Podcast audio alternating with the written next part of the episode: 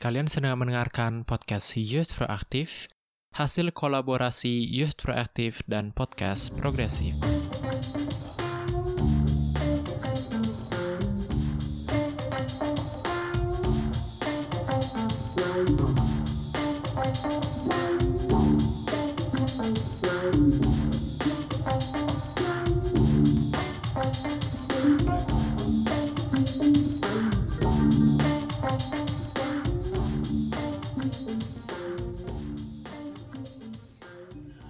Oke, teman-teman, selamat datang di podcastnya Youth Proaktif. Hari ini tentunya podcastnya Youth Proaktif bekerja sama dengan podcast Progresif. Hari ini uh, podcast Youth Proaktif mau bicarakan seniman bicara pandemi. Seniman bicara pandemi di bawah Progresif aja. Hari ini uh, udah bersama teman-teman hebat, ada Mas Mul dari perkumpulan Simponi. Hai Mas Mul, boleh dong dengar suaranya. Halo Willy, kabar? thank you, thank you sudah mengundang. Thank you Mas Mul udah datang. Uh, Mas Mul ini dari perkumpulan Simponi uh, dan juga aku mau menyapa ada Mbak Erlina dari Nada Bicara di Jogja. Halo Mbak Erlina. Halo Kak Willy, sehat-sehat ya Kak? Sehat-sehat, Alhamdulillah. Terus ada teman-teman dari Sisters in Danger lagi diwakilin sama Teh Arni.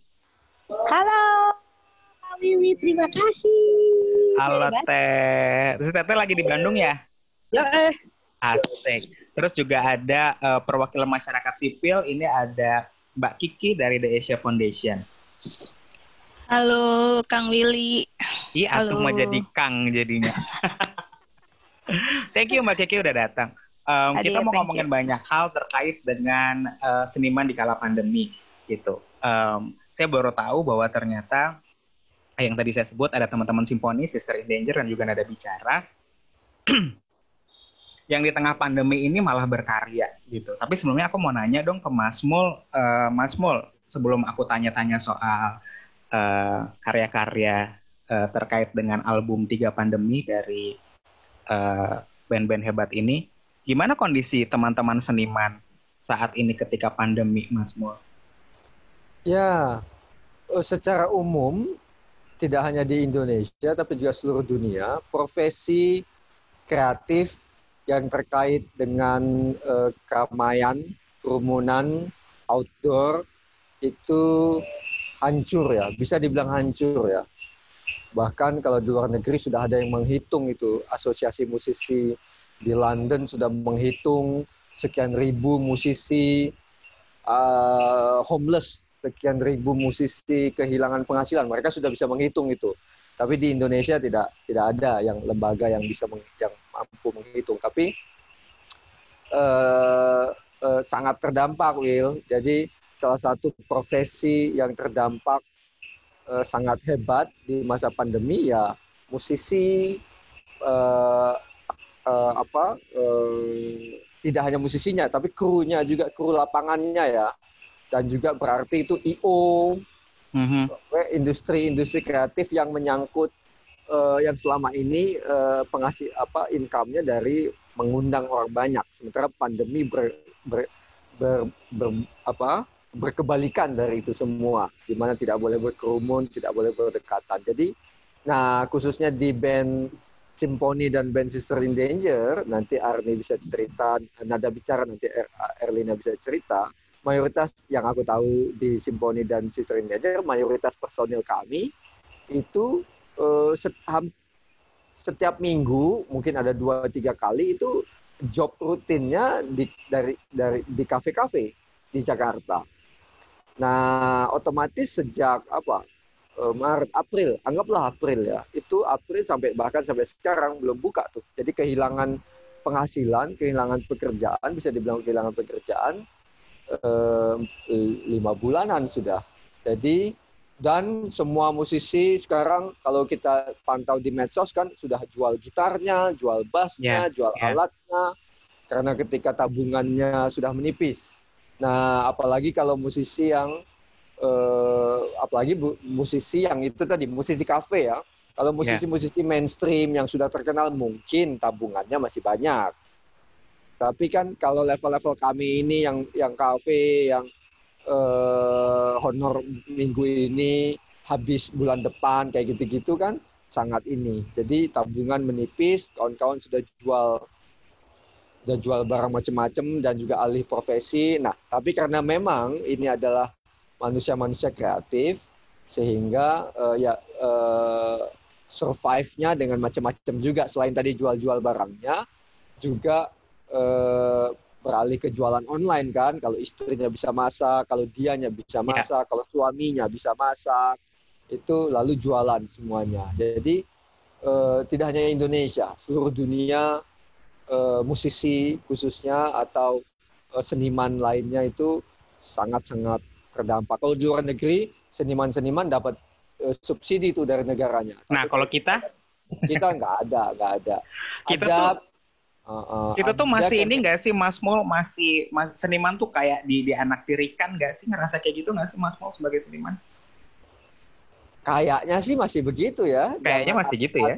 atau atau memang di Indonesia ini tidak khusus kepada seniman. Ya rakyat kecil siapa pun ya dianaktirikan Benar, benar. di benar. masa pandemi justru BPJS-nya naik ya. ketika ketika semuanya digratiskan tapi di negara kita justru dinaikkan atau tetap atau bahkan dinaikkan segala biaya mau biaya apa mau biaya apa jadi eh, musisi bagian dari rakyat kecil sebenarnya ya, kita ngomong musisi yang yang yang indie yang di kafe-kafe segala macam ya yang kru-kru Mhm.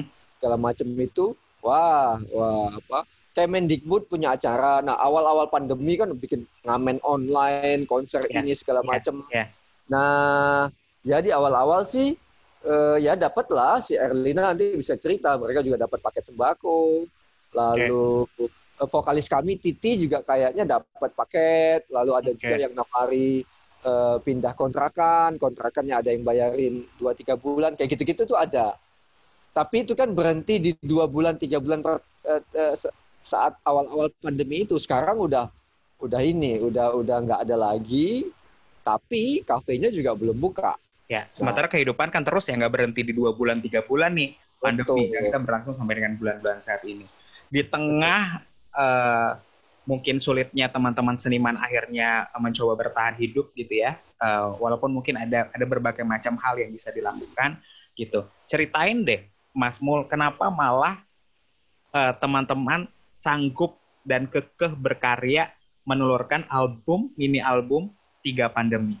Why, Mas Mul?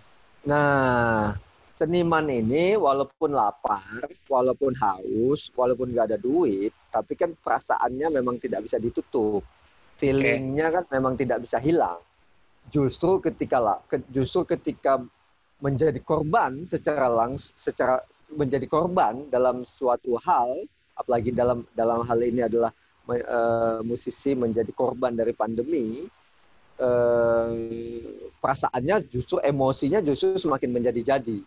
Nah, jadi eh, hampir di seluruh dunia juga ini kita siap-siap aja ini semua sudah seniman berkarya punya karya tentang pandemi apa pun seninya ya panggung rupa puisi film Iya, musik benar. segala macam ini semuanya bikin. Tinggal apakah ada yang direkam ada tidak. Tapi saya yakin juga sudah banyak di medsosnya masing-masing seluruh dunia. Nah nah termasuk kami. Termasuk kami eh, tu- eh, sebenarnya lagunya kalau mau dibikin-bikin materi sih banyak bang banyak lah ya. Untuk korban untuk tenaga kesehatan untuk secara umum untuk untuk pribadi-pribadi untuk kan itu banyak. Nah jadi sebenarnya musisi nggak pernah nggak pernah berhenti berkarya. Jadi ketika ada peluang ketika ada yang mau mendukung ketika ada yang mau eh, memproduksi membantu kami memproduksi menambah sekali artinya itu juga memproduksi karya artinya juga mem- memberi penghasilan sedikit kepada musisinya eh, berterima kasih lah kami ya kan? Dalam eh, sehingga eh, karyanya keluar tabungan juga bisa nambah dikit saldo bisa nambah dikit kayak gitu. Jadi kalau soal karya peristiwa sangat luar biasa ini otomatis Will semua seniman kamu juga nari ya kan? Kamu juga bikin tarian. Nah semua mengekspresikan pandemi ini dalam sen bentuk seninya masing-masing. Mas Mol, spesifik kita kan tuh sebenarnya pas dengar pandemi ya taunya pandemi COVID-19 gitu ya. Ini tiba-tiba nolorin mini album tiga pandemi. Orang bertanya-tanya, emang dua pandemi lainnya apa sih yang sebenarnya masih ada di Nah. kita? Betul. Jadi begitu pandemi menular, wabah, membunuh, menyakitkan, menyedihkan, Mm-mm. lalu oh selama ini juga sebenarnya kita merasakan itu. Ada yang menular, ada yang menyakitkan, bahkan membunuh, menyedihkan, bikin shock, bikin kaget. Ternyata ada yang ada selama ini kita udah mengalami itu, yaitu eh, kekerasan terhadap perempuan misalnya. Setiap dua jam tiga korban, itu kan shock. Benar, Aku benar, benar. 2013 baru tahu kalau ayah memperkosa anak. Itu kan Ya. shock sampai sekarang. Lalu rasisme, intoleransi. Eh, Oke. bahkan di saat pandemi juga begitu. Ada gereja yang tidak dibangun-bangun. Ada eh, Islam Ahmadiyah yang dikejar-kejar sampai sekarang masih jadi pengungsi. Ada Ibu Meliana yang mengeluh, lalu rumahnya dibakar, viharanya belasan dibakar. Itu menurut kami juga itu sebuah pandemi karena dia eh, sesuatu yang jelek gitu, yang jahat, yang kasar, tapi menular ke pikiran. Pi- eh, menularnya itu juga di medsos sekarang. Bully-bully, yang intoleran, yang seksisme, cyber eh, apa harassment segala macam itu. Jadi makanya stok kami, lagu kami tentang itu juga banyak. Akhirnya Oke. kami pilih dua dua dua untuk ah tiga pandemi deh, karena pas nih tiga band menyuarakan tiga pandemi. Tiga band, tiga pandemi, ngebahas eh, soal isu intoleransi, terus em, apa isu kekerasan terhadap perempuan dan anak, dan juga terakhir soal COVID-19. Iya. Gitu ya, Mas Mul? Iya gitu. Aku nih eh, ternyata tadi sebelum eh, wawancara ini eh, teman-teman eh, ini bisa dibuka sebenarnya di tigapandemi.com. Jadi kalau teman-teman mau dengar cuplikan-cuplikan lagunya bisa di sini di tigapandemi.com dan juga ternyata eh, di YouTube Sisters in Danger itu sudah ada beberapa video klipnya ya, Mas Mul. Iya satu video klip eh, pari, eh, parade garis depan. Oke. Ah, ah. lalu yang lainnya. Ini parade yang- garis depan yang memang ditujukan untuk em, teman-teman dokter ya, perawat dan juga tenaga kesehatan. Betul kan? pekerja esensial. Jadi ya yang yang utama tenaga kesehatan, tapi pekerja esensial itu juga eh, eh, abang-abang tukang sampah, Oke. eh, mbak-mbak pekerja yang di swalayan itu juga esensial juga sebenarnya. Jadi orang yang tetap bekerja, yang mau tidak mau, suka tidak suka, takut nggak takut, harus tetap bekerja karena dia sektor yang penting, yang yang menyangkut hidup, hajat hidup orang banyak. Oke, jadi kalau ngomongin soal siapa yang di garis depan, nggak cuma teman-teman tenaga kesehatan aja, tapi ada teman-teman pekerja esensial lainnya yang tadi Mas mau sebutin gitu ya. Iya. Em, sebelum aku nanti mau eh, bahas-bahas lagi, aku nih eh, tadi sempat penasaran sama eh, teman-teman nada bicara di sini. Halo kakak dari nada bicara. Halo Kak Willy. Hai hai hai hai. Hai. Kak, aku tuh mau tanya dong, ini kan ada ada dua karya nih. Benar nggak? Mm-mm. aku? Benar ya? Ada Betul. dua karya di mini Ya. album ini. Satu bukan lagu cuci tangan, eh, terus satu tentang seragam kesempitan. Gitu. Nah, em, karya ini pasti lahir dari segala keresahan yang ada. Kebetulan teman-teman ada bicara ini eh, berdomisili di Yogyakarta. Yogyakarta, astaga. Tapi kalau Yes. bicara kota Yogyakarta tahun 2019 ternyata ada kabar yang nggak enakin gitu. Aku mau konfirmasi sih, benar nggak sih Mbak kota Yogyakarta tuh jadi kota yang semakin intoleran? Eh, kalau itu memang diafirmasi melalui riset.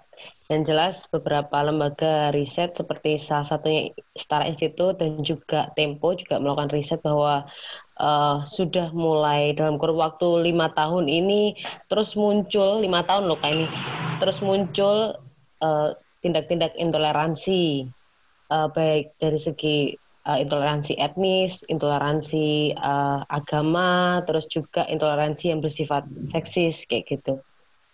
Kalau Mbak Erlina eh, punya pengalaman pribadi apa? Kalau pengalaman pribadi jelas setiap orang yang eh, sempat tinggal di Jogja karena Mhm. kemudian eh, karena uh, ngomongin soal mayoritas minoritas ini kerasa banget ya. Jadi kayak misalkan uh, kalau mau cari kontrakan itu yang ditanya pertama kali itu adalah agamanya. Yang sangat terdampak yang jelas teman-teman yang minoritas karena kebetulan saya terlahir menjadi bagian dari mayoritas. Jadi mungkin nggak secara langsung terkena gitu ya. Tapi teman-teman yang misalkan uh, diusir dari kontrakan karena beda agama dan dia juga harus dia mengaku uh, punya agama mayoritas untuk diterima oleh masyarakat oh, itu wow. itu kejadian. uh, Mbak, aku tuh mau nanya deh. Um, ya. Dari kejadian itu, apa alasan orang yang ngusir? Karena beda agama tuh alasannya apa? Ya, ya karena kemudian entahlah uh, secara normatif masyarakat nggak tertulis ya itu uh, peraturan itu, tapi kemudian uh, mereka mem merasa bahwa ya merasa bahwa orang-orang yang dianggap minoritas itu bisa mempengaruhi warganya gitu. Terus Oh, jadi banyak ketakutan lah dan juga banyak ketakutan prasangka. Iya, prasangka itu pun lahir dari misalkan kayak uh, ceramah-ceramah dakwah-dakwah yang bersif, bersifat uh, tidak plural ya. Maksudku sekarang banyak ini Kak di Jogja termasuk uh, basis-basis uh, basis-basis ormas yang kemudian mereka uh, secara ini ya mengeksklusifkan diri dan kemudian memang seperti dan merasa punya kekuatan ah, gitu dan menyingkirkan menyingkirkan orang-orang minoritas kayak gitu. Mbak kalau ya, gitu uh, lanjutin sorry. Jadi kayak misalkan penutupan gereja itu terjadi yang jelas terus uh, pe, apa ya pe, itu yang salib apa namanya di kuburan itu diambil ya, benar, salib benar, itu yang benar. di kota gede itu terjadi gitu. Ada ketakutan pada simbol-simbol. Uh, dan yang kemarin belum lama ini yang jadi lurah, lurah perempuan itu itu mereka menolak ya gitu. Jadi uh, susah sih, nggak cuman ngomongin soal agama etnis doang, tapi juga uh, ini apa seksis juga sih. Jadi banyak. Ah, Mbak Erlina, apa yang dilakukan pihak terkait kalau udah kejadian-kejadian kayak gitu?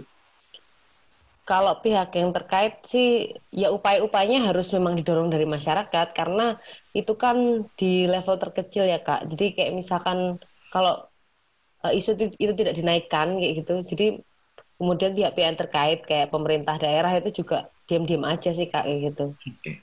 Um, di album Tiga Pandemi ini kan eh, teman-teman ada bicara tuh punya dua lagu ya. Satu bukan lagu cuci tangan, uh, yeah. satu soal seragam kesempitan. Aku tuh mau tanya deh, dari mana lirik ini lahir? Um, hidupku uh, uh. statusnya disamakan, padahal aku nggak butuh akreditasi. Hidupku statusnya diakui, padahal aku kehilangan diri sendiri. Apa maknanya, Mbak Erlina Rahmawati sebagai Kalau... pencipta? Iya, jadi kayak misalkan lagi-lagi kita ngomongin mayoritas, mayoritas selalu bikin standar dan kemudian menganggap eh, norma-norma uh, yang kebenarannya itu adalah uh, mayoritas. Jadi semua serba diseragamkan, padahal uh, semua kayak dipaksakan untuk menjadi uh, bagian dari mayoritas. Kalau misalkan kamu nggak mampu atau mungkin nggak bisa memenuhi itu, atau mungkin kamu juga bukan bagian dari mayoritas, maka kamu akan tersingkir, merasa tidak nyaman dan harus berpura-pura gitu.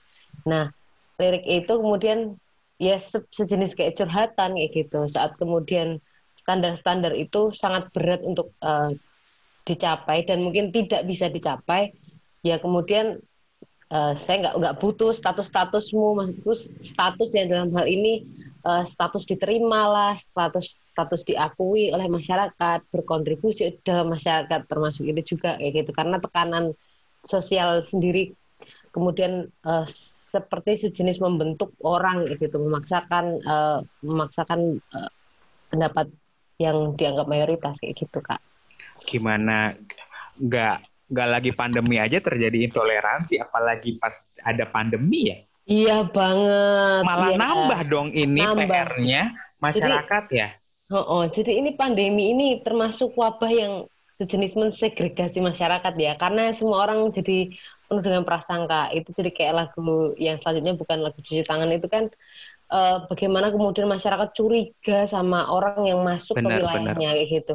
Itu kayak saya mau ngasih bantuan, mau misalkan teman-teman juga mau berkoordinasi eh, menyalurkan bantuan kayak gitu tuh juga susah sekali kayak gitu.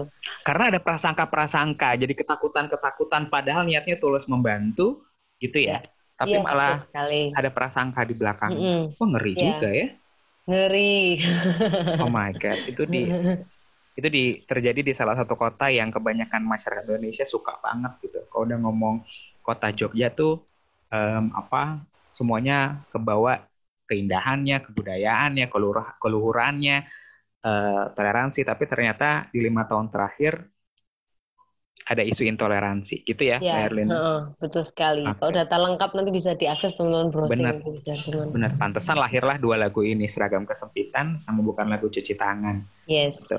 That's why kenapa em, apa eh, akhirnya di bukan lagu eh, cuci tangan eh, ada kalimat itu ya Iya.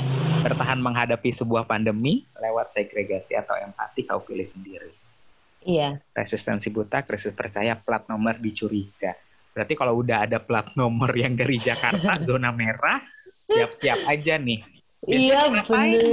kalau di- kalau sana diapain kalau misalnya ada nih dicegat Iya dicegat. Jadi misalkan gini kan semua orang jadi eh, kalau kita ngomonginnya otoritarian populis ya karena Oke. kemudian orang-orang mulai otoriter eh, orang-orang di tingkat masyarakat terkecil itu mulai otoriter dan kemudian bu- bikin kebijakannya masing-masing muncul yang namanya satgas-satgas ko- covid gitu ya yang satgas ini kemudian punya kuasa untuk eh, kayak termasuk men, men- apa ya menyingkirkan orang yang dianggap membahayakan dianggap karena portal-portal muncul nih di mana-mana nih jadi Benar, bahkan benar. Alah gang berapa meter udah ada portal lagi. Dan orang-orang berkerumun tuh di situ anehnya ya. Padahal covid ya gitu. Ah, iya. Orang-orang berkerumun jaga Karena nggak cuma di Jakarta, woi di Jogja juga. iya terus ada makan-makannya juga di situ. Nah terus tiba-tiba eh, orang-orang yang masuk kemudian eh, entah mungkin dia juga kerja di sini walaupun aslinya dia KTP-nya masih dari luar kota gitu. Itu kemudian dicurigai. Misalkan plat nomornya eh, nggak eh, nggak AB gitu misalnya kalau di Jogja ya. Terus Iya. habis itu di stop terus ditanya-tanyai diinterogasi harus nunjukin surat ini surat itu kayak gitu. Jadi kita sangat merasa apa ya terancam mau diusir. Apalagi kemarin kan punya pengalaman pindah kontrakan ya. Padahal cuma pindah kontrakan tuh alah nggak sampai satu kilometer lah kayak gitu. Mm-mm. baru dari dari kampung sebelah gitu kita pindah ke ini daerah Kasongan. Nah itu aja susah sekali kak. Jadi kayak misalkan mereka meminta untuk jangan pindah kontrakan dulu. Pokoknya ditunda dulu terus harus pakai surat yang jelas keterangan sehat yang yang bebas covid ya. Jadi memang akses buat pindah harus tes rapid test terus habis itu eh, belum lagi orang-orang yang intimidatif sifatnya. Nggak cuman istilahnya ngasih anjuran gitu enggak tapi intimidatif loh kak. Jadi kayak misalkan oh udah jangan pindah dulu. Pokoknya ini harus karantina kok karantina iya kami kemudian jadi karantina 14 hari gitu. Walaupun kita cuman kampung sebelah ya tetap. Tapi untuk ya memenuhi semua itu jadi kita tuh jadi maklum dengan sifat-sifat orang-orang yang kita anggap Ih, itu panik itu ketakutan Betul, mereka kayak betul, gitu. makanya kemudian kalau milih segregasi oke lah kita maklum. Tapi kalau kalian mampu memilih empati itu jauh-jauh lebih apa ya istilahnya lebih lebih besar impactnya dan untuk keberlangsungan juga kayak gitu dan lebih Karena- menenangkan di Iya. di di apa eh, situasi pandemi gitu. That's why Iya. kenapa era bersuara eh, lewat lagu bukan lagu cuci tangan, lewat segregasi atau empati. Kita punya pilihan gitu ya. iya betul sekali Ih, kece, kece, kece nada bicara. Ah, thank you, thank you, thank you, Iya. Mbak Erina. Thank you udah bagi-bagi share eh, soal eh, dua karya. Nah, ngomongin Hmm. karya, kalau tadi ke nada bicara, saya mau ke teman-teman Sisters in Danger, gitu. Udah sering banget ngomongin soal isu eh, kekerasan terhadap perempuan dan eh, anak. Oh, udah banyak banget deh keliling-keliling ke mana-mana udah jadi. Ada nggak nih Teh Arni? Ada, ada. Ihi, Mana, Mbak? Teh. Yes. Em, di salah satu eh, album ini eh, selain tentunya eh, ngomongin tadi para garis depan tadi aku bahas tuh sama Mas Mul Eh, apa keren banget lah lagunya video klipnya juga kece teman-teman bisa lihat di, Oh, terima kasih. YouTube Sister in Danger gitu Eh, terkait dengan intoler- intoleransi tadi menciptakan lagu agama cinta Agama cinta sebenarnya simfoni, tapi nggak apa apa-apa. ya Ya. Oke, ternyata aku aku mesti balik ke Mas Mul nih kalau gitu. Hmm. Sama cinta. Oke, berarti yang paling sering dinyanyikan teman-teman Sister Teenager tuh lagi dan lagi. Lagi dan lagi par, para garis depan Mm-mm. dan dia dan dia.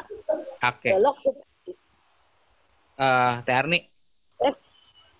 em, ketika ketika apa eh, bahas soal eh, beberapa lagu dari teman-teman Sisters in Danger, keresahan apa sih yang paling paling nempel di kepala dan hati gitu sampai akhirnya karya-karya ini keluar. Hmm, keresahan sebenarnya eh, kita ngelihat di dunia ini kan, bukan di dunia yang maksudnya di sekitar kita jauh banget di dunia. Di sekitar kita itu banyak banget eh, tindakan-tindakan yang melecehkan perempuan atau tindakan-tindakan yang terjadi pada anak-anak. Tapi apa apa daya kita sebagai seniman, jadi kami mem, jadi kan makanya di lagi dan lagi ada berita sesakan dada itu sangat menyisakan kan ngelihat misalkan eh, anak diperkosa oleh beberapa eh, ini gitu nah itu sangat eh, apa sangat ya sangat menghancurkan lah berita itu nah kami sebagai seniman selain eh, melakukan hmm, apa berarti kampanye kampanye kami jadi Mhm. berupa berupa lagu emang jadi eh, karena karena melalui mus- musik itu kan sesuatu yang halus jadi orang kadang-kadang aku suka sama band ini tapi walaupun mereka nggak ngerti mereka nyanyiin apa eh, mereka suka aja dengerinnya mereka joget-joget padahal kita memasukkan sesuatu Oke, Kita- benar benar benar. kita apa memberikan informasi bahwa halo eh, untuk tidak berbuat eh, tidak baik terhadap perempuan, tidak berbuat eh, semena-mena, tidak ngebully, tidak eh, apa gitu. Jadi kita memberikan informasi sedikit informasi tapi sambil mereka hura-hura sambil mereka senang-senang, tapi kita sebenarnya menyusup. Wah, Hmm, menyusup, bener-bener. bener. Kadang kan aku mikirnya kalau namanya nyusup-nyusup tuh eh, menyusup apa, menyusup apa. Ini nyusupnya lewat lagu ya. lewat lagu. Jadi betul. keresahan, kenapa lewat lagu? Karena tuh lagu kan didengar terus nyentuh apa namanya eh, kalbu terdalam kan kalau lagu ya. Iya. Rasa Oh, kan iya. dia mainannya, ya nggak sih? Hmm. Yo eh makanya Mainan lah nih di sini teman-teman Sister in Danger ya. Buat Iya. eh, apa selain menyuarakan keresahan sebenarnya juga pengen ngajak ini ya. eh, apa eh, pendengar gitu atau orang-orang tadi yang disusupi buat berpikir eh, dua kali kalau misalkan mau jadi eh, pelaku gitu ya. Nah, iya betul. Mereka lagi eh, ini, oh iya, aku mendengar eh, apa apa isi lagu Sister in Danger tentang ini, oh aku nggak jadi deh. Nah, mudah-mudahan sih gitu kayaknya. Hmm. Eh, apa eh, inti lagunya. Benar-benar nih kalau kalau misalnya eh, apa lirik lagu lagi eh, tak satu pun kitab suci yang bolehkan, eh, tak Hmm. satu pun hukum yang agama kita mengizinkan, pelecehan, Nah, pembunuhan, perkosaan, semua kebiadaban telah hilang rasa kemanusiaan. Beuh, emang Oh. bener nih seniman-seniman Lagi. ya. Benar. Lagi itu judul lagunya lagi ya. Iya, aku bilang lagi kan tadi. Oh Oh, iya, iya. iya. Eh bener-bener. uh, yang nyiptain liriknya langsung ini. Aduh, iya. lagu lagi. Gitu, keren, keren, keren. Gila, gila, gila. Sip, berarti semuanya bermula dari keresahan, ngelihat langsung, gitu ya, terus merasa, oh kayaknya ini perlu diedukasi nih masyarakat, gitu. Nah, ngolah Iya. lagu-lagu ini mencoba menyusupi pikiran-pikiran, hati-hati terdalam. Semoga teman-teman uh, bisa mencegah, gitu. Uh, dan juga bisa melakukan penindakan seadil-adilnya. Thank you, Teh Harni. Yap, sama-sama. Iya, asik, asik, asik. Kece banget tuh teman-teman Sister Danger. Nah, em, ternyata di balik di balik karya-karya para seniman-seniman hebat ini eh, ada Mbak Kiki. Iya. Asik.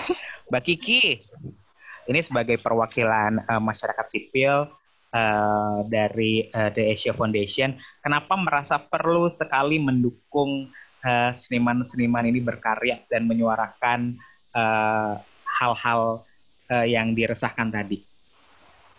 Iya, em, sebenarnya tadi Mbak Arni juga sudah sedikit menggambarkan apa sebenarnya yang kemudian mau uh, kita dukung gitu. Karena selama ini sebenarnya kan tadi udah dijelasin ya sama Mas Mul pandeminya dan Willy juga sempat trace gitu pandemi yang orang tahu COVID gitu tetapi ternyata um, soal ngomongin intoleransi mulai dari rasisme dan juga kemudian ngomongin seksisme apa kekerasan terhadap perempuan itu sesuatu yang terus menerus sebenarnya meresahkan karena uh, ya masyarakat kita tidak kemudian mungkin kayak gini ada pengaruh konservatif itu jelas gitu ya ketika um, susahnya cari kos-kosan, susahnya perumahan sekarang semakin diagap diseragamkan gitu ya, kayak orang lebih senang yang sama gitu. Nah itu uh, sebenarnya juga sama kencengnya gitu, tetapi kemudian pandemi kan kita harus punya vaksinnya gitu. Nah ketika ada album ini gitu dengan eh, lagu-lagu uh, yang tadi kita udah bahas juga liriknya begitu dalam dan kritis, kalau menurut aku menjadi sebuah kampanye yang kreatif gitu ya, narasi alternatif kepada masyarakat untuk kemudian aware gitu bahwa oh iya ya, ini saatnya kita bersatu gitu karena kalau ngomongin kebersatuan Indonesia kan udah banyak kita punya sebenarnya dari zaman leluhur bineka tunggal ika dan semacam dan segala macam gitu ya. Kita semua pegang itu. Tetapi kadang ketika diperhadapkan di kehidupan bermasyarakat kayak semua balik lagi. Oh kelompok aku yang harus utama dan segala macam. Tapi kalau ini terus menerus didengungkan walaupun mungkin um, orang punya genre masing-masing tetapi kemudian teman-teman punya kreativitas yang bisa masuk gitu ke bahkan ini kan kita mau masuk ke sekolah-sekolah gitu ya anak-anak muda bisa wow. punya daya daya kritis yang kemudian uh, uh, ngerti gitu bahwa oh masyarakat tuh sekarang begini ya gitu. Oh iya ya kenapa ya kita nggak berpikir seperti yang diajak oleh uh, teman-teman band um, tiga band ini? Gitu. Menurut aku itu sebabnya kita kayak tanpa ragu mendukung gitu ketika Mas Mul datang uh, ngomongin soal album ini gitu. Karena ya memang mungkin ini jadi apa ya narasi alternatif gitu, narasi kreatif yang perlu didengar lebih luas gitu kepada semua masyarakat Indonesia. Sehingga uh, semua bisa kemudian ya memang ngomongin perubahan perilaku dan perubahan mindset itu kan agak panjang ya. Tetapi kalau ini semakin sering disuarakan orang semakin ngerti bahwa iya ya kita tuh ya harusnya hadir buat jadi perubah-perubah atau vaksin bagi masalah ini di masyarakat kita kurang lebih gitu sih Lili. Oke, berarti sebenarnya nih uh, makin sering disuarakan mudah-mudahan masyarakat makin ngerti gitu. Betul. Apalagi ini sasarannya mau ke teman-teman muda, ya kan? Iya. Teman-teman iya. muda tuh emang kadang-kadang kan suka itu ya. Apa? Youth, youth, youth, youth. Iya, Kalau yang ngomong masih youth apa enggak? jiwa dan raga selalu oh enggak ya? Okay, jiwa dan raga tetap youth. Asik. Ya. Yo, Ternyata kalau udah soal ngomongin youth udah paling penting nih yang paling bisa masuk nyerap kalau kata Teh Arni nyusup. iya. Ini bahasanya Teh Arni menyusupi. Itu keren banget. Itu ternyata via musik gitu ya, Mbak Cici. That's why kenapa iya, perlu disupport. Setuju. Gitu Betul. bahwa um, karena semua orang pasti jadi guru, seniman salah satunya, nah mereka juga bisa nih jadi jadi narasi alternatif buat ngomongin tiga pandemi tadi gitu. Um, oh. Intoleransi, kekerasan terhadap perempuan dan anak, satu lagi COVID. Walaupun yang satu COVID ini vaksinnya masih perlu ditunggu. Iya betul. Tapi minimal yang dua ini udah siap lah ya vaksinnya kalau dari teman-teman seniman itu. Oke, okay. thank you Mbak Kiki. Siap. Antar ajak-ajak aku boleh. Oke. Boleh, Will. Sip. Nah, by the way, aku mau balik ke Mas Mul deh. Mas Mul. Uh. Ini tadi kata Mbak Kiki itu kan um, apa? Ini mesti paling mesti sering banget disuarakan gitu. Orang-orang tuh harus sudah mulai dengar gitu karena seni seniman yang berkarya apalagi bicaranya soal hal-hal yang perlu kita perhatikan itu penting gitu. Kanal-kanal apa aja sih yang sudah digunakan oleh teman-teman seniman untuk menyuarakan karyanya saat ini, Mas Mul? Ya, uh, sekarang ini kan semua semua punya bisa punya TV tanda kutip sendiri ya. TV sendiri radio sendiri bahkan podcast sendiri macam-macam. Jadi semua seniman sebenarnya yang bukan seniman pun juga bisa mempublikasikan uh, okay. buatannya karyanya bagus gak bagus itu uh, relatif ya tergantung orang yang menilai yang menonton Uh, nah, semua bisa mempublish apa pun saat ini. Nah, apalagi terutama apalagi termasuk juga di antaranya seniman-seniman, musisi, filmmaker dan lain-lain. Jadi kalau platform itu banyak. Nah, Yeah. tinggal kualitas dan juga hoki. Karena banyak banyak yang berkualitas tapi eh, viewernya sedikit, Oke. lah, subscribernya sedikit. Mhm. Kami kami termasuk yang begitu. Cuman jangan nggak nggak mau putus semangat aja lah. Sementara yang kualitasnya asal-asalan, prank ini prank itu, viewernya ratusan ribu. Gila ya, gila ya. Gila. Kesel nggak sih kadang-kadang kita tuh Iya, yang jadi malah kadang eh, bikin bikin tinggi intoleransi malah tinggi gitu. ah betul. Yang menjadi bagian betul, yang jadi bagian dari pandemi, penontonnya banyak, mendengarnya banyak. Nah, kami-kami atau yang lain yang yang yang yang justru menawarkan vaksin-vaksin dalam bentuk lagu, video, karya dan lain-lainnya itu biasanya juga peminatnya sedikit. Nah, jadi ini ini memang dunia dunia yang yang yang yang aneh memang. Tapi ya itulah dunia yang kita kita tinggali saat ini. Jadi ada hoki, ada kualitas, ada kuantitas, ada buzzer, ada influencer, Ada yang buzzer, influencer yang udah Ah. ada dananya. Ah, ah, ada yang tidak yang jelek-jelek didanai atau yang yang yang yang yang tidak adil tidak adil didanai eh, triliunan bahkan sampai itu eh, penelitiannya ICW sementara yang yang bagus-bagus paling tidak menurut kami kami PD kami kami bilang yang kami lakukan selama ini itu bagus itu yang dukung ya The Asia Foundation lembaga-lembaga donor yang lain yang baik-baik yang uangnya tidak sebanyak pemerintah atau perusahaan Oke. atau atau eh, perusahaan-perusahaan komersil lainnya. Tapi ya kita tetap berusaha lah apa yang kita bisa lakukan. Mas Mol, eh, karya teman-teman eh, Simponi, Sisters in Danger dan juga teman-teman ada bicara, ini tuh hanya bisa dida- bisa dilihat dinikmati di tiga pandemi .com dan juga YouTube Sisters in Danger atau ada eh, aplikasi lain, media lain yang bisa Ya, disebarluaskan? tanggal 25 nanti tujuh lagu ini sudah bisa didengarkan lalu kemudian dibeli di beberapa digital store Oke, ya kayak kayak Spotify, kayak iTunes, kayak Joox yang dan lain-lain ya. Nanti tanggal 25 kalau memang itu sudah resmi kami akan sebar juga posternya. Nah, sebagaimana juga karya-karya musik yang lain kami eh, sedang sedang proses itu. Jadi nanti bisa dinikmati. Mudah-kan katanya tuh ada tiga bulan free kayak gitu-gitu kan bisa dinikmati. Selanjutnya eh, bisa beli. Nah, lalu eh, video klipnya ada di YouTube. Eh, testimoni Mbak Endah kemarin juga sudah ada di YouTube. Eh, Oke. Acara launching kami kemarin juga sudah ada di YouTube. Nah, di Oke. SoundCloud-nya Simponi sebenarnya lagu-lagu eh, tema-tema intoleransi, tema-tema toleransi, kekerasan dan lain lingkungan hidup juga sudah ada SoundCloud tuh bisa didengar gratis bahkan tidak dijual.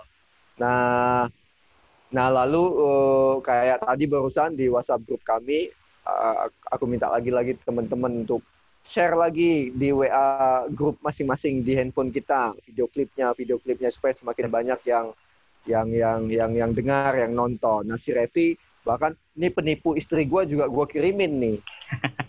Penjual nasi goreng komplek gue juga gue kirimin nih. Kaget ya kirain mau pesen nasi katanya. Pokoknya semua disebar-sebarin lah. Semua disebar kan kita juga bukan bukan orang yang selalu broadcast yang enggak Ya, yang enggak enggak gitu. Nah sekalinya kita broadcast yang baik kan nggak apa-apa orang nggak akan kesal juga karena sekali-sekali dan ini penting gitu. Intinya eh, tiga pandemi ini eh, memang ada di Indonesia, tapi sebagaimana sejauh mana eh, keinginan teman-teman seniman untuk jadi vaksin yang bisa disebarkan ke masyarakat. Gitu ya kurang lebih Mas Mul. Iya Will. Wuhu. Oke. Eh, thank you berat Mas Mul eh, dari perkumpulan Simponi. Saya. Arni, thank you dari teman-teman Sisters in Danger. Terima Um, kasih. Yoi, Mbak Erlina, thank you. Ya, makasih Kak. Ada Sama-sama. bicara, salam buat teman-teman di Jogja. Siap. Jogja, aku kangen Iya, ya sini main-main setelah Aku kalau ke sana nih. aku main eh, ke tempat eh, Mbak Erina. Terus terima kasih juga buat eh, Mbak Kiki dari The Asia Foundation, perwakilan dari gerakan masyarakat sipil yang udah ngasih tahu bahwa penting mendukung teman-teman seniman yang berkenan berbicara untuk banyak-banyak isu sosial politik.